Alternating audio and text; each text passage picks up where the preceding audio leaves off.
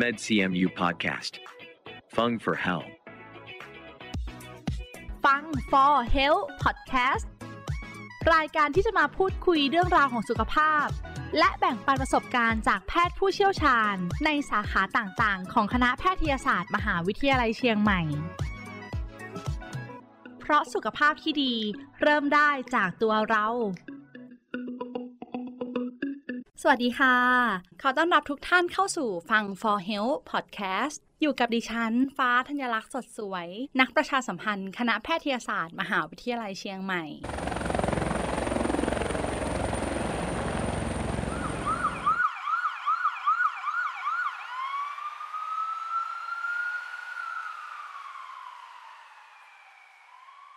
เสียงที่ทุกท่านได้ยินนะคะ เป็นเสียงของทีมแพทย์ฉุกเฉินทางอากาศ ซึ่งกำลังปฏิบัติหน้าที่ในการลำเลียงผู้ป่วยฉุกเฉินในพื้นที่ห่างไกล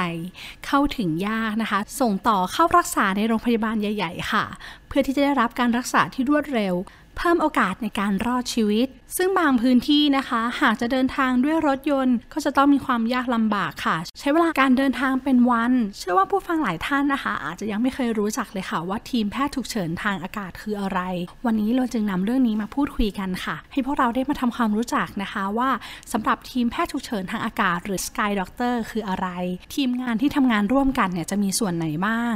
รวมถึงจุดรับส่งในปัจจุบันค่ะในภาคเหนือเนี่ยมีกี่จุดนะคะ สถิติในรอบปีที่ผ่านมา เป็นยังไงบ้างเราบินถี่ขึ้นมากแค่ไหน รวมถึงอุปสรรคและความท้าทายของทีมแพทย์ฉุกเฉินในปัจจุบันเนี่ยมีอะไรบ้าง ซึ่งท่านผู้อำนวยการโรงพยาบาลมหาราชนครเชียงใหม่ก็พร้อมที่จะพูดคุยกับผู้ฟังทุกท่านแล้วค่ะ ขอต้อนรับผู้ช่วยศาสตราจารย์นายแพทย์นเรนทร์โชติรสนิรมิตรผู้อำนวยการโรงพยาบาลมหาราชนครเชียงใหม่ คณะแพทยศาสตร์ มหาวิทยาลัยเชียงใหม่ค่ะ สวัสดีค่ะ สวัสดีครับ วันนี้โชคดีมาก ๆ ที่ทางรายการนะคะ ได้มาพูดคุยกับท่านผอถึงเรื่องที่เชื่อว่าผู้ฟังหลายท่านเนี่ยให้ความสนใจค่ะ ในเรื่องของทีมแพทย์ฉุกเฉินทางอากาศค่ะ ก่อนอื่น อยากรู้ว่าทีมแพทย์ฉุกเฉินทางอากาศคืออะไรคะคครับชื่อเรียกที่เราเรียกกันเองในหมู่หมอนะครับ เราเรียกว่า Sky Doctor นะครับ sky ก็ตรงไปตรงมานะ Sky Doctor ก็ด็อกเตอร์หมอที่บินได้นะครับโดยหลักการนี่ก็คือว่าคำว่า Sky Doctor หรือแพทย์ลำเลียงฉุกเฉินทางอากาศเนี่ยก็จะเป็นกลุ่มหมอที่ทำงานเรื่องการลำเลียงผู้ป่วยทางการบินนะครับ เรารู้ดีอยู่แล้วว่าเวลามีผู้ป่วยจะส่งต่อก็ดี ไปรับมาจากโรงพยาบาลใด ๆ เพื่อเข้าสู่โรงพยาบาลขนาดใหญ่ก็ดี แล้วมักจะมาโดยทางบกนะครับซึ่งทางบกจริง ๆ ในภาคเหนือมันก็จะมีอุปสรรคค่อนข้างเยอะนะครับเพราะว่าแต่ละพื้นที่โดยเฉพาะในจังหวัดแม่ฮ่องสอนเนี่ยเดินทางค่อนข้างยากครับ Sky Doctor จึงถือกำเนิดขึ้น เพราะว่าเราสามารถ shortcut โดยไม่ต้องไปผ่าน ความลดเลี้ยวเคี้ยวคดของถนนที่ผ่านภูเขาค่ะนะครับดังนั้นโดยความหมายนะครับของกลุ่ม Sky Doctor นี่ก็จะหมายถึงกลุ่มแพทย์และกลุ่มบุคลากรทางการแพทย์นะครับที่นำส่งผู้ป่วย โดยเฉพาะผู้ป่วยที่เป็นผู้ป่วยฉุกเฉินค่ะเพื่อให้ไปถึงปลายทางที่มีศักยภาพที่ดูแลผู้ป่วยรายนั้นๆ ได้ครับค่ะครับในแต่ละครั้งค่ะ ทีมงานเนี่ยจะมีใครบ้างที่เป็นส่วนร่วมในการทำงานรับส่งอย่างเงี้ยค่ะครับสำคัญก็คือว่าทีมนั้นต้องเป็นบุคลากรทางการแพทย์แน่ ๆ นะครับ คนที่ทำงานภายในโถงโดยสารของเฮลิคอปเตอร์ก็ดี เครื่องบินของทางพาณิชย์ก็ดีเนี่ยค่ะคนที่ทำงานกลุ่มนี้ต้องเป็นกลุ่มที่เคยผ่านการฝึกอบรม การลำเลียงผู้ป่วยทางอากาศนะครับ ซึ่งมีอยู่ 2 แบบแบบที่เรียกลำเลียงพื้นฐานกับลำเลียงแบบขั้นสูงนะครับ โดยส่วนใหญ่ต้องการการฝึกอบรมเหล่านี้เนี่ยคนที่เข้าฝึกอบรมก็จะเป็นคนอยู่ 3 ประเภทครับค่ะอย่างหนึ่งก็เป็นคุณหมอนะครับจริงๆแล้วคุณหมอก็มีหลายสาขาแต่ขอให้ได้ผ่านการฝึกอบรม ซึ่งส่วนใหญ่ ผมใช้คำว่าส่วนใหญ่นะครับ จะเป็นคุณหมอทางเวชศาสตร์ฉุกเฉิน ซึ่งผ่านการอบรมเวชศาสตร์การบินนะครับ ส่วนที่ 2 ก็จะเป็นกลุ่มพยาบาลนะครับ ซึ่งพยาบาลเหล่านี้กล่าวได้เลยว่า 80-85%จะเป็นพยาบาลห้องฉุกเฉิน ซึ่งผ่านการอบรมเช่นกัน กลุ่มที่3เราเรียกว่าผู้ปฏิบัติการฉุกเฉินทางการแพทย์ หรือภาษาต่างประเทศเรียก paramedic นะครับค่ะ paramedic อาจจะไม่ค่อยคุ้นมากสำหรับพวกเรา เพราะว่าเป็นสาขาวิชาชีพใหม่ซึ่งถือกำเนิดมาไม่นานเท่าไหร่นะครับ ตัวประเทศก็มีประมาณไม่กี่พันคนนะครับค่ะซึ่งพาราเมดิกนี้ก็จะเป็นหลักสูตรปริญญาตรี 4 ปี เขาก็จะเรียนรู้มีความรู้ความสามารถใกล้เคียงกับพยาบาลนะครับ แต่ว่าเรียนรู้มาเพื่อจะเป็นผู้ช่วยของแพทย์ในการที่จะดูแลผู้เจ็บป่วย ผู้เจ็บป่วยฉุกเฉินเหล่านี้ แน่นอนครับทั้ง 3 กลุ่มอาชีพนี้ก็จะต้องผ่านการฝึกการบิน หรือการดูแลผู้ป่วยทางอากาศแบบพื้นฐานเป็นอย่างน้อย และที่สำคัญกว่านั้นนะครับ นอกจากโถงโดยสารแล้วก็ต้องมีนักบินนะครับ ต้องมีนักบินค่ะใช่ค่ะซึ่งนักบินก็มีองค์ประกอบอยู่ 2 ท่านเป็นอย่างน้อยนะครับมันในในอากาศยานก็จะมีกลุ่มนักบิน 2 ท่าน แล้วก็มีผู้ที่ปฏิบัติการในโถงที่ดูแลผู้โดยสารนะครับ3ถึง4ท่าน แล้วก็รวมกับตัวผู้ป่วยหนึ่งคนครับก็จะเป็น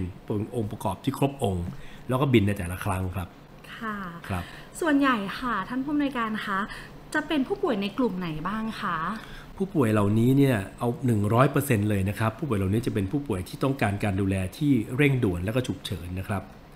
ถ้าเจ็บป่วยมายาวนานแล้ว อยากจะแวะมาสวนดอกขอบินได้ไหม อันนี้เราก็ต้องนำเรียนว่าการบินแต่ละครั้งมันก็ย่อมมีความเสี่ยงนะครับค่ะเราคงจะไม่สามารถที่จะทำทำการบินให้กับผู้ป่วยทุกคนได้นะครับ เพราะว่าการบินต้องมีองค์ประกอบทั้งใช้อากาศยานซึ่งมีต้นทุนค่อนข้างมาก แล้วก็จำเป็นจะใช้บุคลากรทางแพทย์ที่มีความสามารถขึ้นไปบิน และการบินแต่ละครั้ง เมื่อไม่แตะพื้นแล้วอยู่บนอากาศก็ย่อมมีความเสี่ยงทั้งนั้นนะครับดังนั้นส่วนใหญ่จะเป็นผู้ป่วยฉุกเฉินและโดยสถิติเราก็จะมีอยู่ 3-4 กลุ่มโรคหลักๆนะครับกลุ่มแรกก็จะเป็นกลุ่มการบาดเจ็บทางศีรษะนะครับหรือเรียกว่า head injury เพราะว่าบ้านเราก็ยังเป็น เป็นยาขมสำหรับคนไทย เรื่องการขับขี่มอเตอร์ไซค์และเกิดอุบัติเหตุ แล้วเกิดขึ้นทั่วประเทศไทยนะครับ ส่วนที่ 2 ก็เป็นกลุ่มที่เกี่ยวข้องกับหลอดเลือดหัวใจนะครับซึ่งหลอดเลือดหัวใจพวกเนี้ยก็จะเป็นเรื่องของหัวใจขาดเลือด และจำเป็นจะต้องมารับการรักษาในโรงพยาบาลขนาดใหญ่ เช่นใช้บอลลูนขยายหลอดเลือด เพื่อให้หัวใจนั้นกลับมาทำงานปกติ กลุ่มที่ 3 ที่เราเจออยู่ พอสมควรก็คือกลุ่มสโตรกนะครับกลุ่มสโตรกก็เส้นเลือดอุดตันที่บางครั้งให้ยาแล้ว เส้นเลือดไม่เปิด เราก็จำเป็นจะต้องมาทำการขยายด้วยบอลลูนหรือว่ามาดึงริ่มเลือดออกนะครับและที่เหลือก็จะเป็นกลุ่มบาดเจ็บจากอุบัติเหตุมอเตอร์ไซค์เหมือนกันที่ไม่ใช่บาดเจ็บศีรษะอย่างเดียวค่ะก็ปะปนกันไปกระดูกหักตับแตกม้ามแตกเส้นเลือดขาดกลุ่มพวกนี้นะครับสามสี่กลุ่มนี้เป็น3ามสี่กลุ่มหลักที่เสี่ยงต่อการเสียชีวิต หรือเสี่ยงต่อการสูญเสียอวัยวะครับค่ะถ้าช่วงวัยก็น่าจะมีคละกันไปเลยหรือเปล่าคะท่านผอคะครับถ้าเราพูดถึงการบาดเจ็บเนี่ยนะครับกลุ่มอายุก็จะเป็นกลุ่มอายุ 20 ถึงประมาณ 45 ปี นะครับ ดังนั้นเอ่อกลุ่มอายุน้อยก็อุบัติเหตุง่ายนะครับ แต่ถ้าเราพูดถึงกลุ่มสโตรกหรือกลุ่มที่เป็นเส้นเลือดหัวใจเนี่ย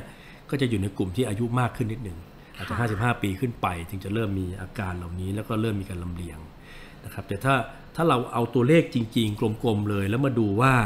กลุ่มใดมากที่สุด กลุ่มที่สัมพันธ์กับอุบัติเหตุสูงที่สุดนะครับ ก็คือกลุ่มอายุน้อยใช่ครับ เพราะว่ามันมีการท่องเที่ยวทั่วไทย มีการบาดเจ็บขับรถไม่ระวังไม่สวมหมวกกันน็อกอุบัติเหตุเกิดเมื่อไหร่ แล้วในสถานที่ที่มีข้อจำกัดเรื่องศักยภาพเนี่ยก็จะไม่สามารถดูแลได้อย่างเต็มที่ ก็จะติดต่อทีม Sky Doctor นะฮะแล้วก็บินพามาส่งในโรงพยาบาลขนาดใหญ่ที่เชียงใหม่ก็จะมี 2 แห่งที่รับ ก็คือมหาราชนครเชียงใหม่แล้วก็โรงพยาบาลนครพิงค์ นะครับในการรับ refer case เหล่านี้เข้ามาครับพูดถึงจุดรับส่งในปัจจุบันในภาคเหนือของเราเนี่ยมีจุดรับส่งเยอะไหมคะ ถ้าพูดถึงส่งนะฮะส่งถ้าส่งเนี่ยส่งจะมีแค่ 2 ที่นะครับสองที่ก็ที่แรกก็จะเป็นที่คณะแพทยศาสตร์ไม้เชียงใหม่นะครับที่บริเวณลานสนามฟุตบอล ที่เราใช้บ่อยๆ ในการลำเลียงเอ่อผู้ที่เจ็บป่วยหรือบาดเจ็บฉุกเฉินมาลงนะครับจุดที่ 2 ก็จะเป็นที่บริเวณใกล้ๆกับโรงพยาบาลนครพิงค์นะครับซึ่งที่บริเวณนั้นก็จะมี พื้นที่ของทางค่ายทหารอยู่ด้านข้าง ที่เราสามารถที่จะเอาเฮลิคอปเตอร์ไป landing ได้ แล้วก็ใช้รถ ambulance ของโรงพยาบาลนครพิงค์เข้าไปรับ ถ้าจุดส่งนะฮะก็จะมี 2 จุดใหญ่ ๆ จุดที่เราไปรับในจังหวัดเชียงใหม่เองเนี่ยตอนนี้เราพัฒนาเพื่อจะไปรับในโรงพยาบาลที่อยู่เหนือสุดของเชียงใหม่แล้วก็ใต้ของเชียงใหม่เราก็คือที่โรงพยาบาลจอมทองกับโรงพยาบาลฝางนะครับเราก็จะมีพื้นที่ใกล้เคียงที่เราพัฒนาให้เป็นพื้นที่ แต่โดยความเป็นจริง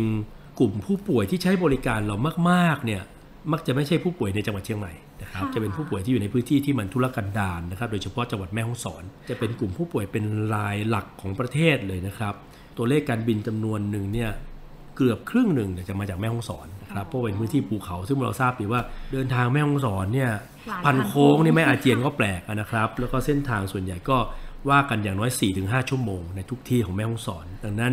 ถ้าเราใช้อากาศยานเนี่ยอาจจะสามารถ shortcut เวลานะครับ ยกตัวแล้วก็ พาคนไข้มาส่งอาจจะไม่ถึง 1 ชั่วโมงอืมนะครับภายในทำให้เราหนึ่งชั่วโมงสามารถมาถึงได้ด้วยความรวดเร็วนะครับค่ะอันนี้ก็ต้องอยู่ที่ความพร้อมของอากาศยานนะครับ สภาพอากาศแล้วก็ความพร้อมของทีมงานนะครับค่ะซึ่งระยะหลังก็เริ่มมีตัวเลขในการที่จะบริการเยอะขึ้นเรื่อยๆนะครับเพราะว่าก็อย่างที่ว่าเจ็บป่วยฉุกเฉินในระยะหลังเราก็ต้องการความรวดเร็ว จะได้ดูแลคนไทย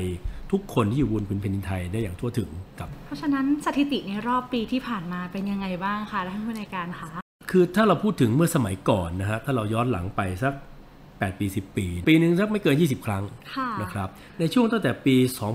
2561-62 เป็นต้นมาเนี่ยตัวเลขเริ่มไต่ขึ้นเรื่อยๆนะครับไต่ขึ้นจนกระทั่งเป็น 60 กว่ารายต่อปี แล้วตอนนี้ล่าสุดในปี 64 นี่ขึ้นไปถึงประมาณ 102 รายต่อปี หมายความว่าใน 1 เดือนที่เราบินเนี่ยอาจจะบินไปได้ถึงประมาณสักเอ่อ4-5 รอบเนี่ยที่เราที่เราเริ่มบินโดยประมาณนะครับ อย่างน้อยๆ เพราะเพราะว่าเอ่อถ้าสังเกตนะฮะถ้าเรานั่งอยู่ในคณะแพทย์เราจะได้ยินเสียงเฮลิคอปเตอร์ landing บ่อยมากใช่ค่ะบางวันลงมา 2 ครั้งนะครับใช่บางสัปดาห์ค่ะก็อาจจะมีทั้ง 3 4 ครั้งโดยประมาณ ก็เฉลี่ยเฉลี่ยกันไป ช่วงตั้งแต่ปีใหม่เป็นต้นมานี่บ่อยนิดนึง มกรานี่ก็บินไปตั้งโอ้โหน่าจะประมาณสิบกว่าครั้งแล้วล่ะนะครับในช่วงมกราที่ผ่านมาครับ ท่านผู้อำนวยการคะแล้วสำหรับเรื่องค่าใช้จ่ายล่ะคะ ตรงนี้ผู้ฟังอาจจะกำลังคิดว่า แล้วค่าใช้จ่ายเนี่ยใครที่จะต้องเป็นคนออกตรงนี้คะเบื้องต้นก็คือว่าผู้ที่เจ็บป่วยฉุกเฉินเนี่ยเขาไม่มีทางเลือกนะครับ ว่าเขาจะไปป่วยที่ไหน และการเดินทางของคนบ้านเราก็จะมีการเดินทางอยู่เรื่อยๆเมื่อเขาเจ็บป่วย การเข้าถึงบริการก็มีความสำคัญนะครับ ดังนั้นเอามาตรฐานก่อนว่าผู้ป่วยไม่ต้องจ่ายสักบาทเลยไม่ว่าคุณจะเป็น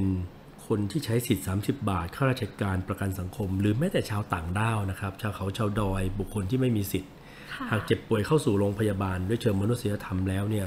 การบินของ Sky Doctor เนี่ยจะไม่มีค่าบริการนะครับแล้วโรงพยาบาลกับเฮลิคอปเตอร์ที่บินมีคน support เรื่องค่าใช้จ่ายนี้หรือไม่นะครับค่ะแน่นอนการบินเฮลิคอปเตอร์ก็ต้องมีการใช้น้ำมันนะครับใช้นักบินใช้อุปกรณ์ต่างๆนะครับณปัจจุบันมันมีกระบวนการหนึ่งนะครับของสถาบันการแพทย์ฉุกเฉินแห่งชาติ ในการที่จะพยายามทำให้กระบวนการนี้เป็นมาตรฐานของประเทศ เพื่อให้คนเข้าถึงบริการได้เต็มที่ ก็จะมีระบบการคืนค่าใช้จ่ายให้นะครับ ทั้งหน่วยที่เป็นเจ้าของอากาศยาน หน่วยที่เป็นผู้บังคับบัญชาของฝ่ายการบินนะครับ และหน่วยที่มีแพทย์และพยาบาลออกบริการ ก็จะเป็นค่าบริการที่ไม่ได้เยอะนะครับ แต่ว่าก็คืนให้ตามสมควร เพราะว่าอย่างไรพวกเราก็ทำงานให้กับราชการอยู่แล้วค่ะชีวิตพวกเราทำงานเงินเดือนมาจากภาษีประชาชนนะครับ ดังนั้น การดูแลเหล่านี้เนี่ยแม้จะมีค่าเหนื่อยให้นิดหน่อย แต่เมนเมนแล้วเนี่ยเราต้องบริการประชาชน เพราะการช่วยชีวิตเป็นงานของคุณหมอและคุณพยาบาลและพลเมืองที่ทำงานอยู่แล้ว อันนี้ก็ไม่เป็นประเด็นที่ต้องกังวลเรื่องค่าใช้จ่ายนะครับค่ะแต่คนจะมองว่าคุณต้องมีตังค์นะ คุณต้องเป็น VIP นะค่ะคุณต้องเป็นระดับผอมหาราชนะถึงบินไม่ใช่นะครับ คนที่เราบินเนี่ยส่วนใหญ่ไม่น่าเชื่อนะครับ เป็นชาวบ้านนะครับ เป็นชาวเขานะครับ เป็นคนยากจน ซึ่งเข้าถึงบริการยาก ชาวเขาบางคนบินมานี่ไม่รู้เลยด้วยซ้ำว่าตัวเองชาตินี้จะมีโอกาสได้ขึ้นเฮลิคอปเตอร์ลักษณะนี้อีกหรือไม่นะครับพอเจ็บป่วยแล้วมีการดูแล ผมยังเคยเห็นญาติคนไข้นั่งน้ำตาไหลขึ้นเครื่องมากับเรา เพราะว่าเขาไม่คิดว่าเขาจะได้มีโอกาสขนาดนี้ครับค่ะครับอุปสรรคแล้วก็ความท้าทายของทางทีมแพทย์ฉุกเฉินทางอากาศนี้เป็นยังไงบ้างคะ ความท้าทายมันอันที่หนึ่งคือว่าเรามีข้อจำกัด เพราะว่าเอาประเทศไทยเราจริงๆ ในทุกพื้นที่เนี่ยในสังกัดโรงพยาบาลทุกแห่ง เราไม่ยังไม่มีเฮลิคอปเตอร์ทางการแพทย์นะครับ ดังนั้นเวลาที่เราจะบินแต่ละครั้งเนี่ยเราต้องขอความช่วยเหลือจากองค์กรอื่น เพื่อจะขอใช้ว่าขอยืมอากาศยานนะครับ ซึ่งอากาศยานเรารู้อยู่แล้วว่าในประเทศไทยเราเฮลิคอปเตอร์เนี่ยอากาศยานก็ต้องอยู่กับ 2 องค์กรใหญ่ ๆ ก็คือกลุ่มของกลาโหมก็คือทหารนะครับแล้วก็กลุ่มของสำนักงานตำรวจแห่งชาตินะครับซึ่งเขามีเฮลิคอปเตอร์ที่ใช้ในการ เคลื่อนย้ายขนส่งของเขาอยู่เป็นประจำค่ะดังนั้นเราก็ต้องมีการตกลงในขั้นของผู้บัญชาการระดับสูงนะครับ ว่าจะsupport ประชาชน ก็เป็นความกรุณามากนะครับ ของทั้งสำนักงานตำรวจแห่งชาติ แล้วก็กระทรวงมหาดไทยนะครับ ทั้งเอ่อทัพบกแล้วก็ทัพอากาศที่ให้ความกรุณาในการที่เรายินดียกตัวบินให้เราเมื่อถึงเวลาอันควร ความท้าทายนี้จึงยังเกิดขึ้น เพราะว่าเรายังต้องมีเอ่อภารกิจในการที่จะร้องขอนะครับ ก็จะมีเวลาในการร้องขอพอสมควร ถ้าสมัยแรกๆอาจใช้เวลาถึง 2 ชั่วโมงกว่าจะยกตัวได้ เพราะว่าระบบการใช้อากาศยานของทางรัฐบาลและของทางกลาโหมเนี่ยเขาก็ต้องมีระบบเช็คลิสต์แล้วก็ความปลอดภัยแล้วก็เรื่องของหาที่มาที่ไปของการขึ้นบิน พอระยะหลังเราเริ่มบินบ่อยขึ้นนะครับ การอนุมัตินี้ก็เร็วขึ้นค่ะทำให้เรายกตัวขึ้นได้เร็วที่สุดก็อาจจะภายใน 30 นาที หลังจากที่มีการร้องขอมานะครับ อันนี้คือความท้าทายเรื่องที่หนึ่งนะครับค่ะ เรื่องที่ 2 ก็คือบุคลากรที่สามารถบินได้เนี่ยก็ไม่ใช่ว่าใครๆ ก็จะขึ้นไปบริการเรื่องการบิน ขนาดว่าแอร์โฮสเตสหรือนักบินต่างๆยังต้องฝึกฝนกันเป็นเป็นแรมปีนะครับ ของเราเราก็ต้องเข้าคอร์สการฝึกอบรม เพราะว่าพื้นฐานของการดูแลผู้ป่วยฉุกเฉินบนอากาศยาน แตกต่างกันมากกับการดูแลในพื้นราบนะครับค่ะบนนั้นมันก็จะมีทั้งสิ่งแวดล้อมมีเสียงดัง มีความไม่ทรงตัวของอากาศยาน การสื่อสารลำบาก แล้วก็มีข้อจำกัดของเครื่องมือเครื่องไม้ครับ ดังนั้นหมอเหล่านี้ก็ต้องฝึกแล้วก็ต้องเรียนนะครับ เรื่องของการดูแลในพื้นที่จำกัด แล้วก็อุปกรณ์ที่มันมีน้อย ต้องหัด improvise adapt หรือเปลี่ยนแปลงเครื่องมือบางชนิด เพื่อใช้กรณีเกิดเหตุฉุกเฉินข้างบน ส่วนที่ 3 ที่เป็นความท้าทายก็คือความเรื่องความกังวลนะฮะความกังวลหมายความว่าอะไรความกังวลคือ คือทีมที่ไปบินเนี่ยเขาเขาไปบินเพราะด้วยความรู้สึกเขาอยากช่วยนะครับค่ะแต่คนที่เป็นผู้บังคับบัญชาก็ดีนะครับญาติพี่น้องครอบครัวก็ดีก็มีความกังวลใจอยู่นะครับว่า การไปบินแต่ละครั้ง มันก็ไม่ได้หมายความว่าเราปลอดภัยร้อยเปอร์เซ็นต์นะครับ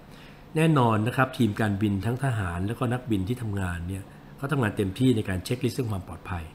นะครับแต่แน่นอนนะครับมันก็โอกาสเกิดอุบัติเหตุก็ย่อมมีนะครับดังนั้นความกลัวเหล่านี้เราต้องต้องเอาชนะมันให้ได้นะครับ ความกลัวและความกังวลใจของทั้งผู้บังคับบัญชาแล้วก็ครอบครัว รวมถึงทีมงานเองบางคนนะครับ สื่อสารความเข้าใจให้เขามองเห็นว่าสิ่งที่เขาทำเนี่ยมันเกิดคุณประโยชน์อเนกอนันต์นะครับ รวมไปถึงการกระตุ้น และก่อนก็การพยายามเอ่อให้ทุกคนที่ขึ้นบินที่เป็นบุคลากรทางการแพทย์เนี่ยปฏิบัติหน้าที่ตามมาตรฐานแล้วก็ข้อกำหนดที่ทำให้นะครับ จะได้ไม่ไปรบกวนระบบการบินใด ๆ ที่ทำให้ความปลอดภัยนั้นสูงที่สุดนะครับค่ะความท้าทายสามเรื่องนะครับที่ผมนำเรียนก็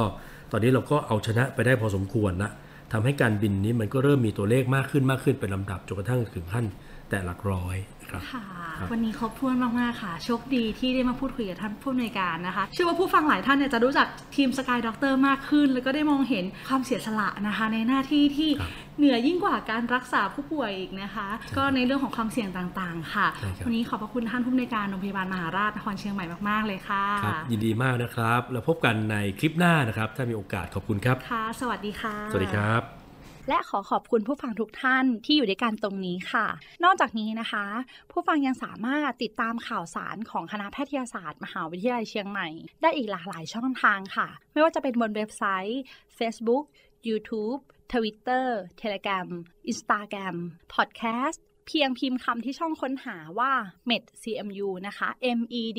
cmu